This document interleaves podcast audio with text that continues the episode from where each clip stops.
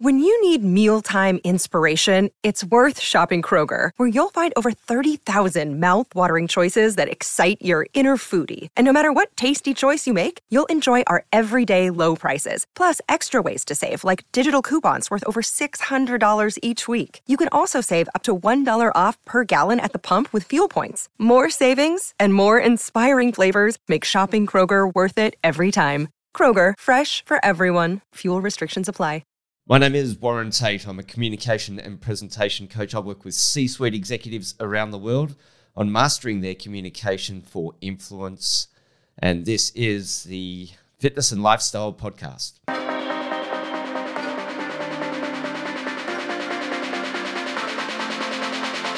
Welcome to the Fitness and Lifestyle Podcast. I'm your host, Danny Kennedy, and I'm here to help you become the very best version of yourself.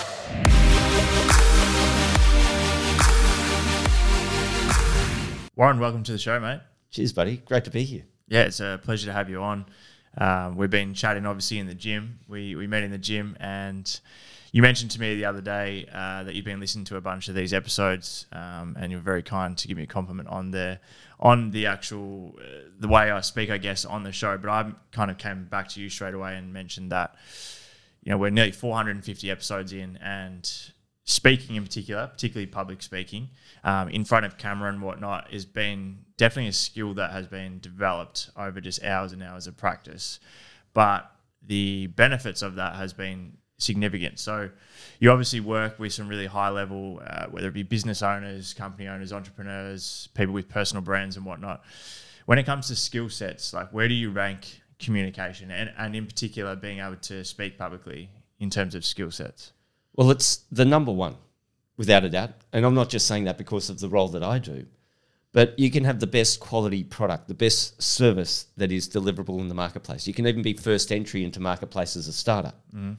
But it is only going to be as good as the ability for you to communicate the message across. Yep. So it doesn't matter how good the product is, how much money you've invested, how much VC funding you've got. If you can't influence others by telling them what the problem it solves, and how it helps others, mm. it's always going to be at a level four or five, which is your level of communication skills. Right. When when we talk about say a bigger company, so um, yeah, as you mentioned, you've worked with a bunch of them.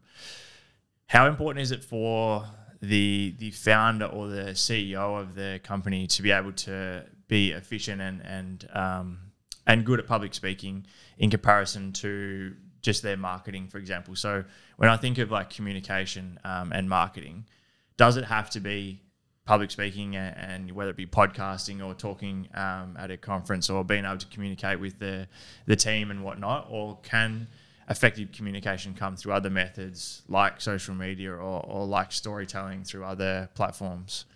Well, it covers the full gambit, but the challenge is if you've got a product which is ASX listed, as an example, yeah, and you're a CEO, what you say, everything that you say can influence the share price. Mm. So if you go out and you say something off the cuff or you haven't rehearsed it, or you haven't really thought about the core message which you want to deliver, and it lands wrong with the audience, well, look out. it can impact yeah. that business by millions, if not billions of dollars. Um, Elon Musk and his tweets are a classic example. I was thinking of that. Exa- I was just about to bring that up. Yeah. Yeah. So there's a classic example. So you can just really screw around with a uh, with a share price based on the ability of the CEO to communicate, but that also comes through the branding and, and what that branding message delivers as well. So yeah. it starts from at all levels, and it starts from building the culture of how you're delivering that message throughout the team, how that team can relay that message and, and that branding message. Mm-hmm. And that all stops at the top. And I've worked with many companies who have gone IPO and they've got their message right. And it's been the difference between getting funding and then launching really well onto the marketplace and failing dismally. And that was one of the things I was going to bring up. So, from your experience, like, can you give us an example of, um, let's say, someone that you've kind of come into contact with who has been poor at communicating, whether it be with their audience or within the culture of their their staff or whatever, um, and then what they've been able to implement to then turn that around. Work, yeah, it's, it's an interesting question. There's many a tech company that I've worked with, so I'm very fortunate to work as, as a pitch and communication coach for many accelerator programs. Yep. So they refer business to me, and I work with clients, and and especially those people who've been diving in the weeds. They're an engineer, they're a, they're a um, tech, organ, they're just tech focused, and they've built this great platform, and they go right into the weeds. But it does this, but it does that, and it does this, and they go into all the technical detail of what it can do. Mm-hmm. But I said, why'd you build it? What's the end result? What does that do to the client in the end? Whether that be the B2B, but the B2B still has a, a C at the end of it, it has a customer at the end. Yep. What's that client journey? What does that mean to them? And how does that impact on them right down to an emotional level? So I, I talk about external, internal problems, but when you get to the emotional problem, that's when you have a real impact with your audience. Yeah. But these guys just go technical, technical, technical, technical, and you lose it. You know, Yeah. I don't care about your API. I don't care how many, you know, the technical aspects of it, about the code within it, and so Yeah. forth, and the amount of money you've spent developing it, and the A and B testing it. It's irrelevant until it means something to somebody Yeah. who uses it. Yeah, it's funny. I often look at that when, uh, even through social media, when I see, and that's something that I try and do with the podcast, even with my social media and email list and whatnot, is try and make all of my content as relatable as possible to the actual audience. Because you do see a lot of experts in whatever industry it is. And as you said, it's like almost just like fucking look how much I know. But then when you're talking about a consumer, it's like, fuck, I don't give a shit about. Like, I, none of this even makes sense to me. So hmm. it's like when someone is trying to, I guess, I guess what I'm trying to ask is with storytelling, like, is that what is the reason why we do the storytelling because it gets it gives that emotional kind of response? Well, there's neuroscience behind it as well with storytelling. So you're talking about facts and figures and detail, which is great, and you're but you're also only appealing to probably between thirty to forty percent of any marketplace as to how you take in information. So you either learn in, in the detail and data, or your visual and big picture. Yep. You know, and that's just naturally how people learn uh, across a population of people. So when you go into data and detail, you're going to miss out on at least 50 to 60% of your marketplace unless you can tell it and visualize it into a story format. And there's a thing called neural neural coupling. I don't want to get into too much detail, but when No, you can. That's good. so there, in neuroscience, they've done studies where they've scanned the brain, and when a storyteller and a listener, when they're in that environment and they're hearing a story, the same parts of the brain light up at exactly the same time in both parties. So you're having a connection at a far deeper level than you ever thought was possible. If you just go into data, you're only using the frontal cortex part of the brain, and that's about 10% of our capacity very important part because you know we wouldn't have we wouldn't be here if it wasn't for that. That's where uh, we're able to decipher information and communicate more effectively. So therefore, Neanderthals versus Homo sapiens going back tens of thousands of years. So that's where the difference is. So that's the frontal cortex. But unless you engage the emotional element and the sensory part of the brain, which is a good two thirds of the brain, you've got you, you know you're activating just a minimal part. So long-winded answer, but that's where story really comes into play and creates a visualization in the mind of the listener. And they can put themselves in that scene, in that picture, imagine themselves as that character. Could you try again?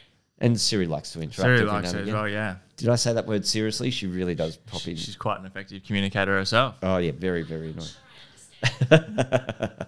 You got a third mic here for us, okay?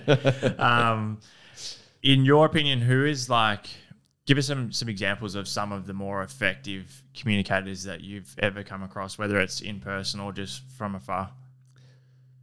More likely from people who I've immersed myself in and studied and really admired them as communicators mm-hmm. and storytellers. Steve Jobs was one of the best. Yeah, you know, he's an introvert. He just worked his ass off to mm-hmm. master the art of communication and to be able to tell a compelling story. I mean, he's used all aspects of storytelling mastery whenever he delivered a presentation. So, one of his earliest presentations prior to the iPhone was where he needed to get rid of the the um, the operating system, an Apple operating system. I, I think it was um, operating system ten, and he had all the tech people there. All the guys had been working on the on this new platform, but they were worried that this it wasn't going to overtake the other. And he had a oversized casket on the stage This was an internal presentation, oversized casket, had the big um, Apple screen inside the casket. He had the dry ice, the smoke, and all that, and he was and he read a eulogy. this is the death of, and you'll never hear from this operating system ever again. And it was just such a powerful, impactful, Yeah. you know, visual to say that's it, it's gone, it's dead and buried, move on. So all of those aspects, when you bring that into play, um, his launch of the iPhone was just brilliant. It's 70, 70 minutes of genius where you've got humor involved. He had a tech failure during that during that launch, which is quite interesting how he managed that. And then if you go into Indra Nooyi, who is somebody which I love, you may may have heard of her. She was the past CEO of PepsiCo. Okay. And she was she's an Indian descent, a woman who took over PepsiCo when it was on its knees. Coca Cola was a, a juggernaut, and she was able to rebuild that organization as one of the leading fast moving commercial goods companies in the world. But she did that by bringing in the ability to bring a team together. And she's got a great story, and it was an interview that she did with um, with Harvard or one, one of the one of the business schools and she talked about how she went on a trip home to meet her mum.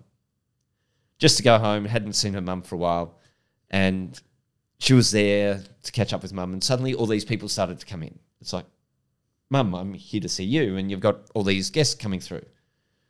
And the story goes, she was saying they would come through, brush past her, and go straight to her mother and say, "Oh my God, you're incredible. This is the woman that you that you raised and that you brought up as a mother. What an incredible child that you've got, and blah blah blah." And it was all about this praise on the mother for Indra.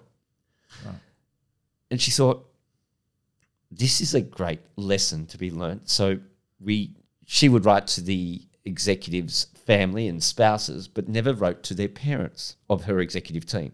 She had 25 on her executive team. So she started to write a letter explaining why she was writing this letter and but thanking them for the children that they brought up, the values that you've brought them into the world, and how amazing they are.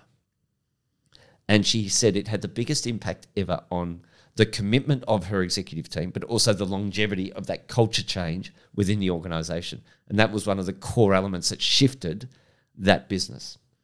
That's interesting. So yeah, it's just fascinating. The a couple of leaders who have used powerful story and powerful tools to shift and change and influence not just individuals but an entire executive team, which is which lifted the entire company of, of PepsiCo as that example. Yeah. That's insane. I'm assuming you've read uh, Start With Why by Simon Sinek. Indeed. Yeah. That's an amazing book. That that really changed my perspective on storytelling, but also being able to to really push your message in a way that uh, is able to kind of tap into someone's actual emotions without having to just constantly talk about whether it's the service or the product or what you're doing. Like, I think of you mentioned Apple before, like when you watch an ad on whether it's on the computer, like whether it comes up on YouTube or TV or whatever it is, it's like you don't even by the end of the ad, you're literally thinking like, "Oh, I fucking have no idea like what this is about. And then the final thing is like just the product. They just do so Yeah. well at like drawing you into to this marketing without pretty much talking about the actual product itself at all. It's crazy.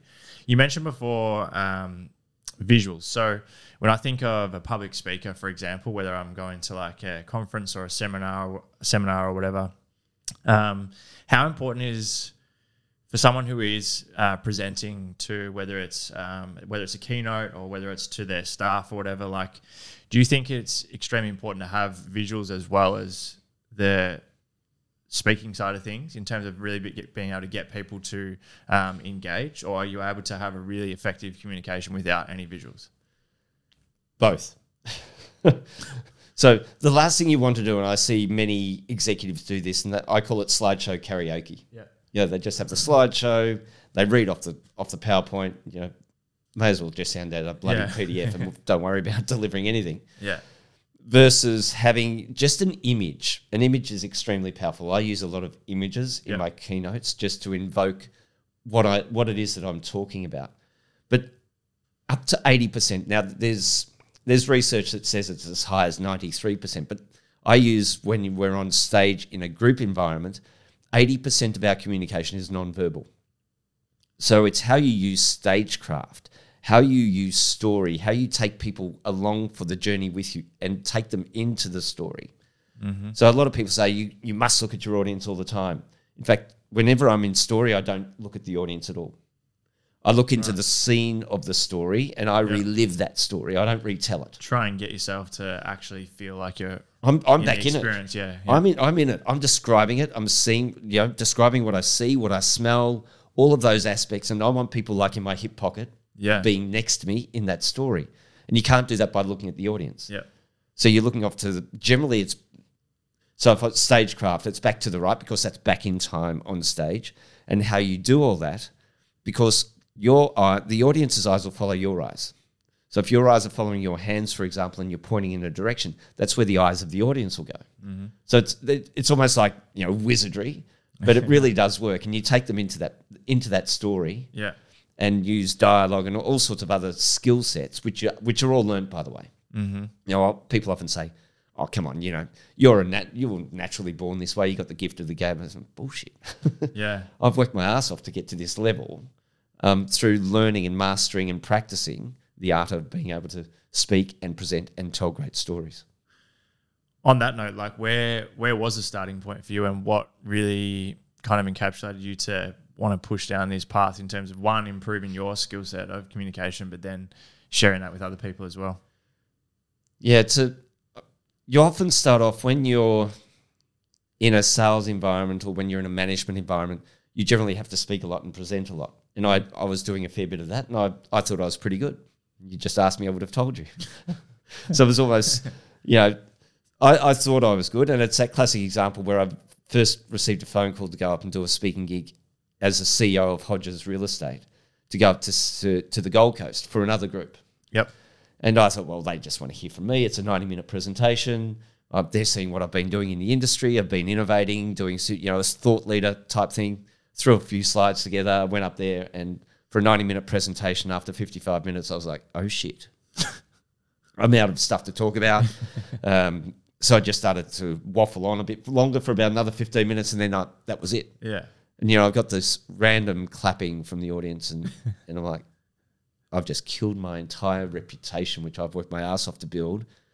And I still remember the plane trip home, and it was at that moment that I realized, shit, I got to do something about this. It's I just need to upskill and learn this. So I went to a guy called Craig Valentine in the states, who's world champion of public speaking.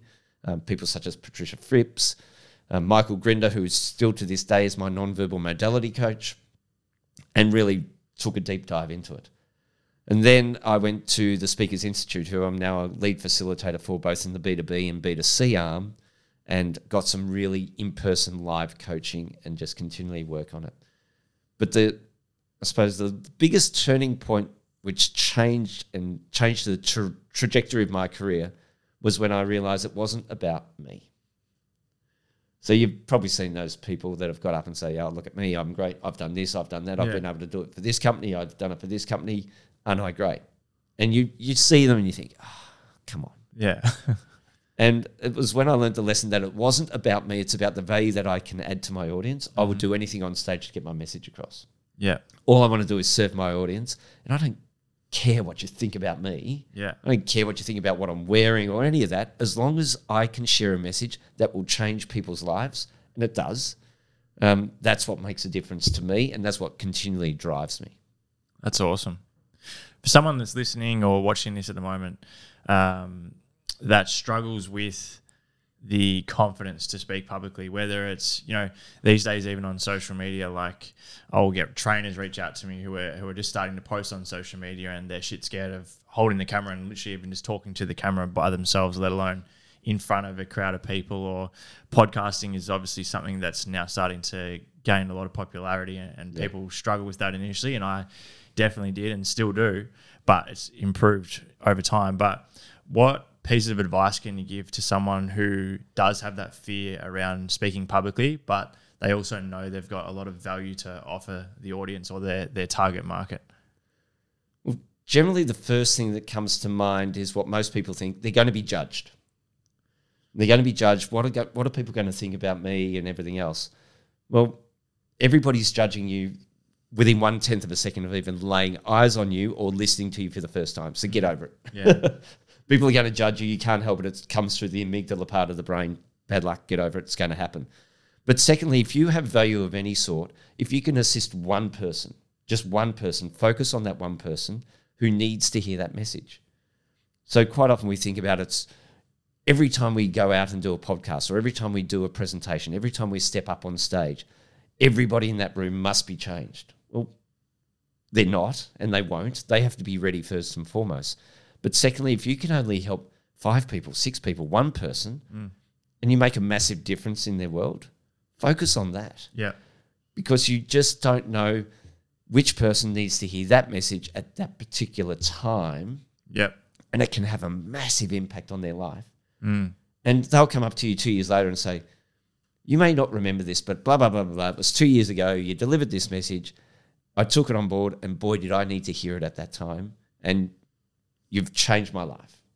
People go, Yeah. Really? Changed your life? Well, yeah, because you just don't know the situation they're in Yeah, exactly. and how big an impact it can have, whether it be health and wellness, whether it be communication, presentation, career wise, as an entrepreneur, you just don't know where they're at. So don't be selfish and get your message out there. Yeah, that's it. Uh, I, I listen to a lot of, not as much now, but Grant Cardone. I don't know if you've ever Yeah. listened to him before. Uh, he's a lot of people have different opinions on him, but something that he that really resonated with me from his book, The 10x Rule, was that if you have a service or uh, value to offer, it, it's literally like if you can start to think of it as your duty and an actual obligation to get that to as many people as possible, that really changed my perspective on it. And that was around the time I started the podcast. And, you know, we talk about it all the time, like with every piece of content we put out, whether it's an email to the email list, social media, podcast, it's like if you can go into every single one, just genuinely focusing on trying to help at least one person. And, and, and even with audiences as well, like something that I get asked a lot now is people wanting to grow their podcast or their social media, and they're like, I've only got like five, 500 people on my on my 500 followers, whatever it may be, and I'm like, imagine standing in a room in front of 500 people, and if you can start to think of it like that, like I feel like the motivation to to put value out there is is much higher, and you start to genuinely feel like it, it is your obligation and duty to do it, and it's it's um it's a pretty empowering thing. Well, the other thing they, they don't think about though is the compounding effect. Yeah, hundred percent. So it's not just that individual. Yeah. They they could go on and pass that lesson on to somebody else. And it's how far that goes down the line and how many people will be im- impacted by it. And it really is, it, it can compound and grow exponentially just based on one person, let alone 500 people. Definitely. With in terms of structure of let's say a presentation or even just a conversation with someone, we'll use the example. Actually, let's use the example of like a sales pitch. Do you work on things like the structure of the actual conversation in terms of when you're trying to go for the emotional response, like when you're trying to X, Y, and Z? Like, is there some is there a structure that you find more effective than others? Absolutely. Yep. There needs to be a structure because that way you will never ever lose where you're at in any presentation. So if you're following a structure, I use a simple structure which I learnt from South Park. Love it. yeah. Trey Parker. Um, so there's an edition where they uh, there, there's a documentary on I think it's six days to from start to getting an ep- episode live of Yep. South Park, and they use a method called the and but therefore method, which is and but and but, and if you have too many ands, it doesn't get in the script because there needs to be that next but something happened. So and but something happened. So I've just stolen it. No, ripped. I, I call it R and D, ripped off and duplicated Yeah.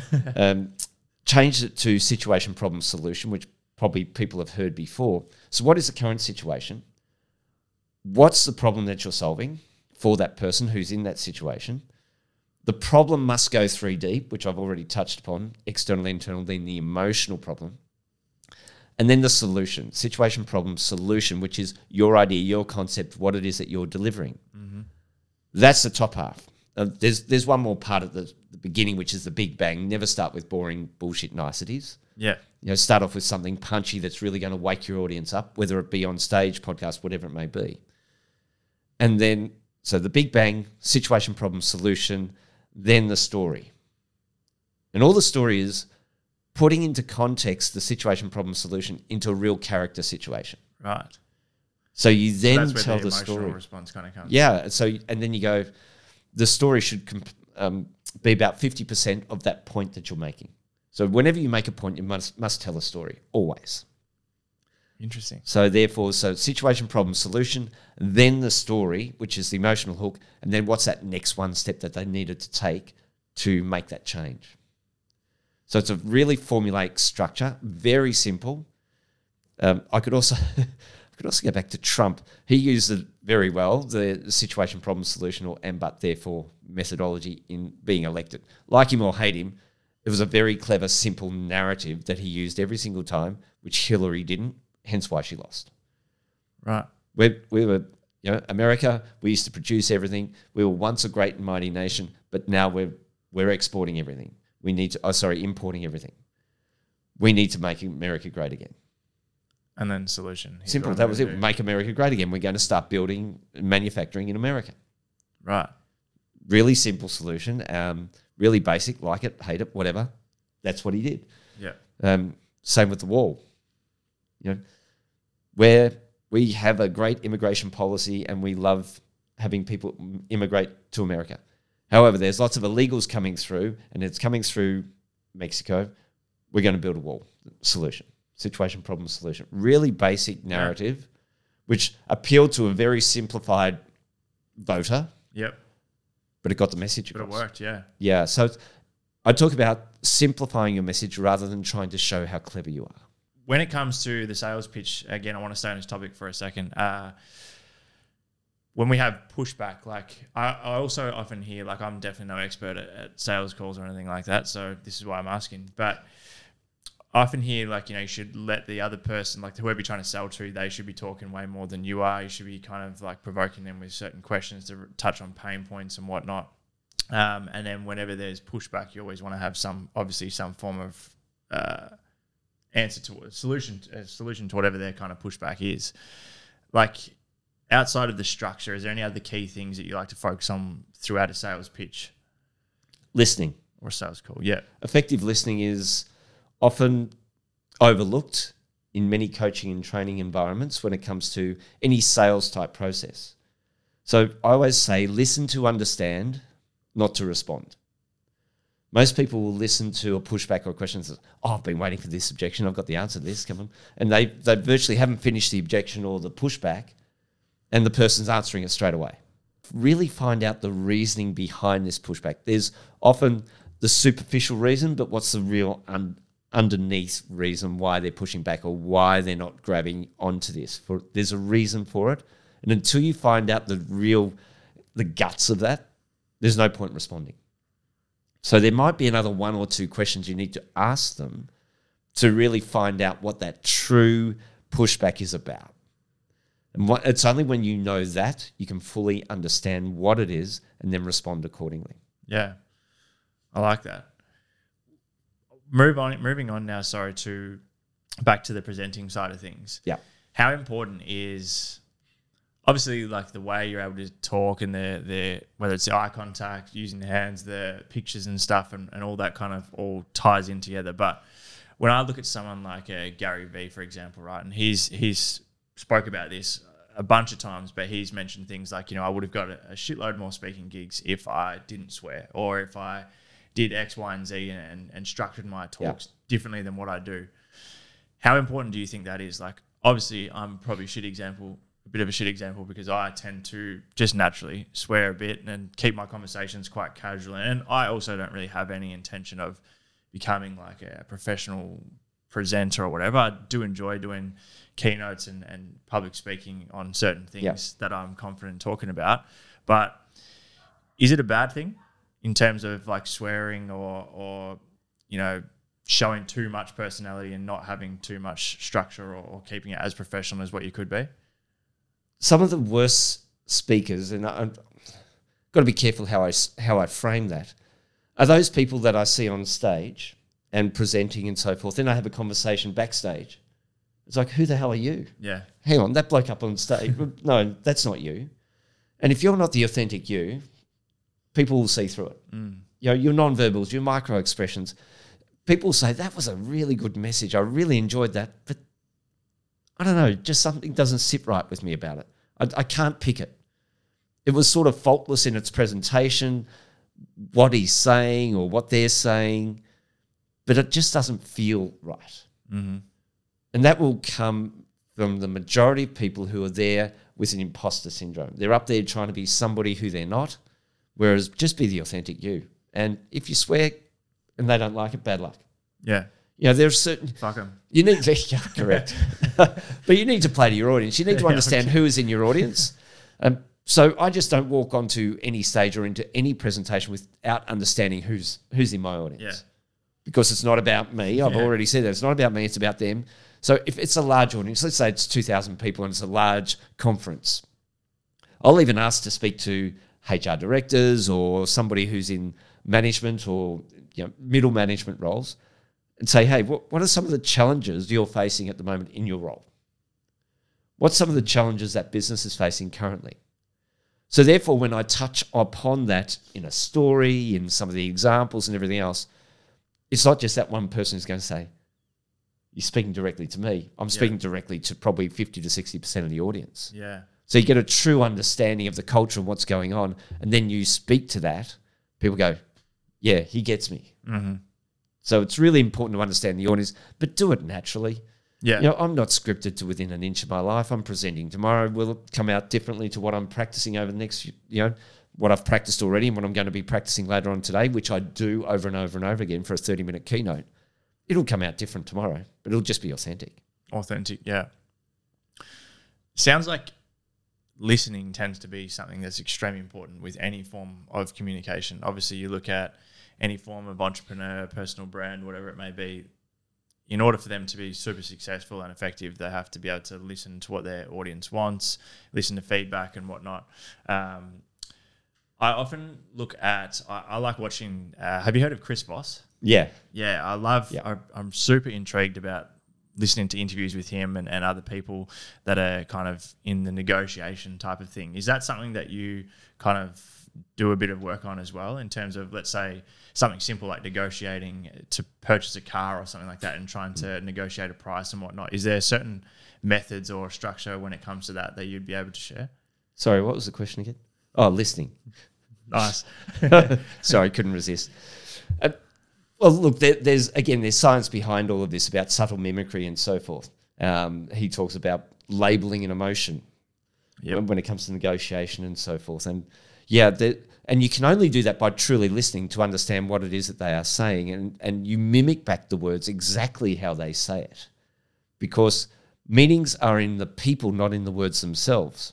So you can look up a dictionary meaning of a word, but what you think the meaning of that word is versus me will be totally different. Yeah. You know, I always say to my kids, you know, oh, that's fully lit. And they just go, oh, dad, you're such a, you're such a, yeah, I won't say. You know, so trying to, trying to use language which doesn't fit in with who you are Yeah. doesn't work. But when you mimic behavior, mimic the words that they use and also how they say it, that's when you can build a real connection. And that you can only do that from listening. And that's really powerful when you're using negotiation. So when you use the same phrases back to people, Like mirroring. it is exactly mirroring. And the research has been done where they split a split a restaurant in two, and they had the wait waiter, waitresses, whatever you want to call them, waiter. They one repeated everything back exactly the same as it was ordered, and the other just went around how they normally do. And you know, no surprise that the, the tips were doubled when the person repeated exactly word for word what it was that they ordered and how they ordered it. So it's the subtleties around that aspect of listening to truly understand and then to repeat back, which is a real it's a secret weapon which not too many people use. It's an old school methodology which a lot of people have forgotten about. Mm. But it works because it's how we how we operate. Yeah. Is there certain books or people you kind of like sources of information that you like to come back to when it comes to learning about communication that you'd be like somewhere that the audience would be able to kind of check out themselves as well? Obviously, as well as your stuff. Well, there is so many. I, I'm, I'm you've seen me at the gym. I've always got my um, my earbuds in. I'm always listening to podcasts, audio books, so forth. Um, Carmine Cam- Gallo wrote. Uh, he's got two books, um, Storyteller's Secrets, which covers the- the gamut of expert storytellers. Uh, he also just released a book recently um, on Bezos and how his communication style and so forth. So there, there are a couple of core element books which cover the spectrum of communication. So I find them extremely, extremely powerful. They're probably two go-to ones. And Nancy Duarte. So for those of more technical, um, structured basis, um, she's she's got a uh, she wrote a book called Data Story, and it goes to the point where we were talking earlier about technical startups, people in the IT world, engineers, and so forth, and how important it is to associate story with every single presentation. How to how you to produce your slides so that it's not too data heavy. And the res- research that she has done out of Duarte Inc. is fascinating. That it is 22 times greater the retention of information at a high level data heavy presentation, 22 times greater the retention when you use story. So it's fascinating. So there's there's a there's a lot of people that I've researched and I love, but there's there's just a, a few. Yeah, for sure. We'll um we'll have to link those. We'll link them in the show notes or something for sure. And probably Michael Michael Grinder from a non-verbal perspective. Who is it, sorry? Michael Grinder. Okay, sweet. And uh, yeah, I've had a few people say, "Who's your friend on Grinder?" no, it's G R I N D E R, Michael Grinder. Um, I feel like you've mentioned a few of them already, but is there any no nos when it comes to, in particular, public speaking? The biggest one that comes to mind immediately is people that have filler words. Um, uh, um, mm, all of mine out today. yeah. Uh, so, um, yeah, good morning, um, ladies and gentlemen. Um, welcome. My name is, uh, and if they start talking like that and they say R before their name, you start to worry they can't even think of their name. They- They're not going to be that credible. So, that is probably the biggest out of any error, for want of a better word, or, or fault that a lot of people do. They say, How do I stop it? Please. How do I stop these filler words? And the simple methodology is to simply pause. And it's about getting used to not saying anything and pausing because the more you pause, the more credible you sound. So you notice I'm effectively pausing right now because I really want to make this point. But if you want to make a serious point, so there's I talk about staccato and legato, which are singing terminologies. They're la la la la la la la, but then you go staccato and really slow things down. Duh, duh, duh, duh. But when you're about to make a really critical point, pause before it and pause after it. And it not only gives the audience time to really soak it up and listen and understand, it also gives your brain a little bit of a rest. And you can start to think about what you're going to say next. so it is extremely powerful and the, the most credible, the most, the, the speakers with the most gravitas, that, that, per, that charisma on stage, are those are the ones who can really have some fun out there. But then when they're making a point, they slow it down and pause. And it's almost like, wow, okay, I got that. yeah, that's interesting. That's uh, There you go. I knew that was going to happen. Interesting. uh, what do you do to actually practice these things? So you mentioned before you've got a keynote coming up, and you were just talking before we hit record today about a bunch of the gigs you've got coming up. What are some of the things that you do to practice and to improve these skills? Is it as simple as just literally just practicing what your speech is going to be? Like for those that are listening that want to improve their communication skills and, and maybe have some form of public speaking gig coming up and they want to nail it, what are some of the practices that you do, whether it's daily, weekly? Um, hit me up on my website and I'll coach you. No, Yeah. the the biggest tip I can give, and I, I give this freely to everybody because nobody practices anywhere near enough. But when you practice, you need to record yourself. You need everybody's got a phone. Just set it up on a tripod and record yourself. But, oh, but I don't like the way I look. I don't like the way I sound. Well, get over it. It's it's who you are. And then you must do four things after that. So then you watch it back without sound. I mentioned earlier the importance of non-verbals. So whether this is online in a digital environment through Zoom, WebEx, etc., or you're doing live presentations, watch it back. What what are your facial expressions doing? What is your body language doing? What is your body saying without you saying a word? Really critical. And it's amazing when you watch that back and you think, oh my God, I look like I'm bored myself. How's the audience going to feel? Secondly, then you listen, you don't watch. Is my message clear? Is it making sense? Have I made my point specifically clear at that moment in time in my presentation? Can they repeat that when they leave the room? Then watch it back as one. Is it congruent? Am I telling a sad story and I've got a big smile on my face? Doesn't work. We had a really shit year last year. we lost two million. I've got a dirty big smile on my face. Doesn't make sense. So is it congruent? And then to go next level, you there's various transcribing apps such as Otter. Mm-hmm. Transcribe it. Go old school. Then print it out. Yes, old school. And then highlight all of those filler words that you want to get rid of or all of those words that you don't think make sense in your presentation. So not only are you listening back and picking those words out, you're now seeing it in a visual format printed. And if you do those four things and practice, practice, and do more practice. So a 30 minute keynote presentation, I'll practice 15 to 20 times before I deliver it. Now I know my content, but mm-hmm. I'll still make sure I practice 15 to 20 times. And I remember I was in Bangalore, it was about three and a half years ago. I was with IBM with some high level C suite and I was delivering a three day boot camp over there. And it was lunchtime day one. And I still remember he was the HRD, head of human resources at IBM. And he was a Sikh gentleman, so he had a, red turban on. Him. He was st- stood at the side. I remember him specifically. He said, Warren, can I have a word? I said, sure. He said, as you know, I'm a good presenter. I said, well, not sure. I haven't seen you present yet. and he said, "But whenever I present and get off finishing my presentation, I've always forgotten something. I always miss the key point. Mm. How do I stop doing that? I said, Well, I need to ask you a question. He said, Sure. I said, How many times do you practice before you present? He's gone, Oh, once, maybe twice. I said, There's your problem. I turned my back on him. He said, Hang on, hang on. What, what do you mean? I said, Well, I practice between 10 to 15 times minimum, and that's content which I know backwards. Mm. I said, You just don't practice enough. Yeah. And that's quite often, and I will do this in seminars and whenever I get to do facilitation workshops. I'll, I'll put my hand up and you know show my fingers. How many, the last presentation you ever delivered, how many people have practiced five times?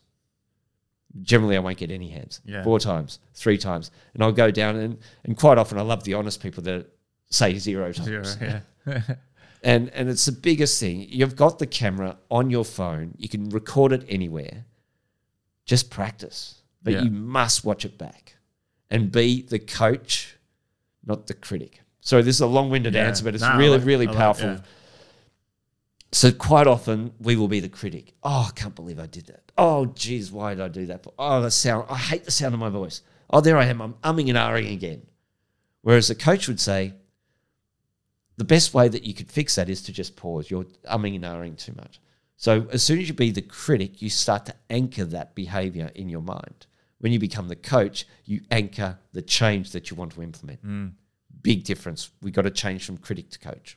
Love that coach instead of a critic because I feel like a lot of people almost don't practice or don't listen back. And it doesn't just have to be public speaking; it can be absolutely anything. It might be doing an exercise at the gym. It could be whatever because they they don't want to actually pick up on the shit they're not good at. You know what I mean? They don't want to have that uncomfortable feeling of seeing that they need to work on something or or yeah, I definitely have been guilty of that in the past. I'd never really listened or watched back much of my stuff because I, I knew there was bits and pieces that needed improvement and I just didn't want to do it. Uh, but it is that is super powerful. One more sorry, were you gonna say something? No, I was just saying I was. I actually went to a pinch pitch pinch com pitch competition last night. Really? So there was a, uh, a pitch competition in, in Richmond. Went and had a look and videotaped, a uh, videotaped. God, I'm old. Videoed a few of the people. I put it on my VCR and I played it back. And it was interesting. This is a pitch comp with a prize at the end and some very influential people in the room. I just thought there was there was one pitch that I saw which was well practiced, brilliantly done, well structured, and the rest were, I'll be polite and say bad. and I- I just couldn't believe it. Is is a pitch something that you feel like you're super comfortable with? Absolutely. Just use the formula. So the other factor which story does in regards to a sales pitch. Okay, so when we want a decision at the end of the day, if it's not a long-term sales cycle, so it's a, something where people can make a decision immediately, rather than a high-cost item such as purchasing a home, whatever it may be. It's about creating value and then putting the person into that position of you can have, you know, it's almost like a Harry met Sally moment. You can have what she's having by telling the story. Mm-hmm.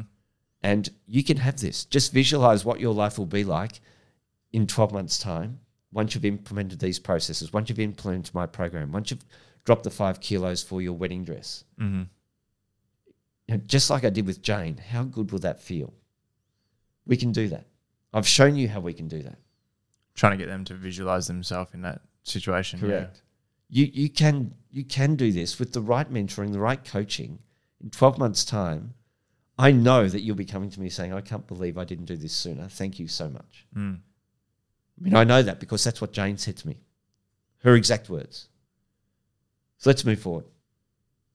Almost eliminating the doubt. Yeah. Yeah. One last question I had, and this is just for my own benefit.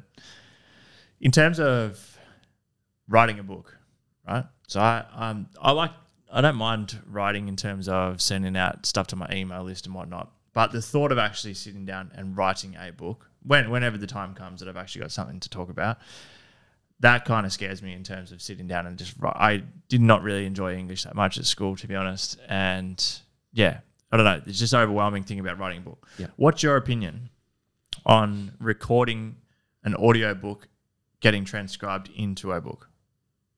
So, as say, let's say you did it in almost like a podcast format. Obviously, there'd be a fair bit of editing that would have to go into the actual written copy, assuming that I've improved. I'm not saying Amanar and all that type of stuff in between. But is that an effective method at all? Yes, but. so you've got all the content within within you, or you've got it out in the world already. Mm. Your book is out there. Yeah. All you need to do is put it into a structure that flows. Yeah. So the biggest key with any book for it to flow and people want to turn the page, and it makes sense that that's the next progression in what it is that you're wanting to share. Mm-hmm. What you do, I'm sure, and, and I can speak to this because it's exactly what I've done with coaching, facilitation, and so forth. I didn't think I had a book in me. Yeah, year 11, best two years of my life. Correct. I repeated year 11 because of English.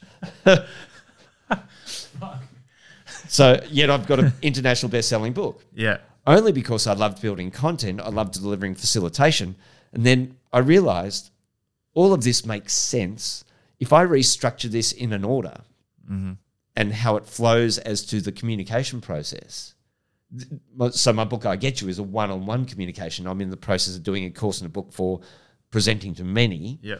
But it just made sense to produce it in a structured, ordered format. So all I did was rearrange my facilitation notes and PowerPoints and what I've done in the past. You can Yeah. do it with your podcast and everything else. Your information is already there. Your book Yeah. is there. You just need the structure and the flow. Once you've got the structure right, what's practical? So it goes here, then it goes to this next step, then it goes to this next step. Then you just pull out those podcast editions. You pull out those those coaching and facilitation sessions that you've done, which sing and speak to that, Mm.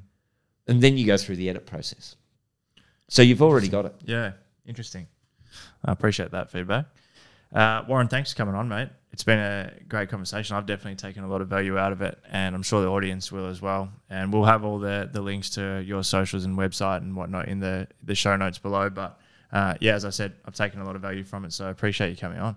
No, I appreciate you having me, and and it goes to show what I liked about your podcast and everything else. How it's just a casual conversation. Yeah. Feel totally relaxed. All Yeah. that's missing is a beer, but it's a bit early. I think at ten o'clock, but yeah, Ah, never too early, I wouldn't have thought.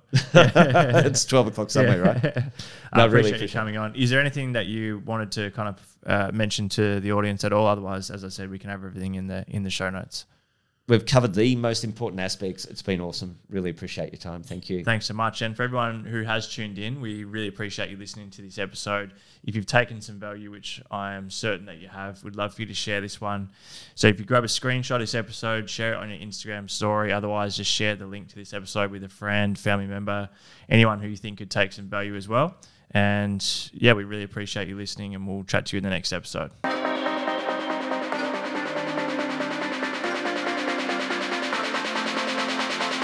Welcome to the Fitness and Lifestyle Podcast. I'm your host, Danny Kennedy, and I'm here to help you become the very best version of yourself.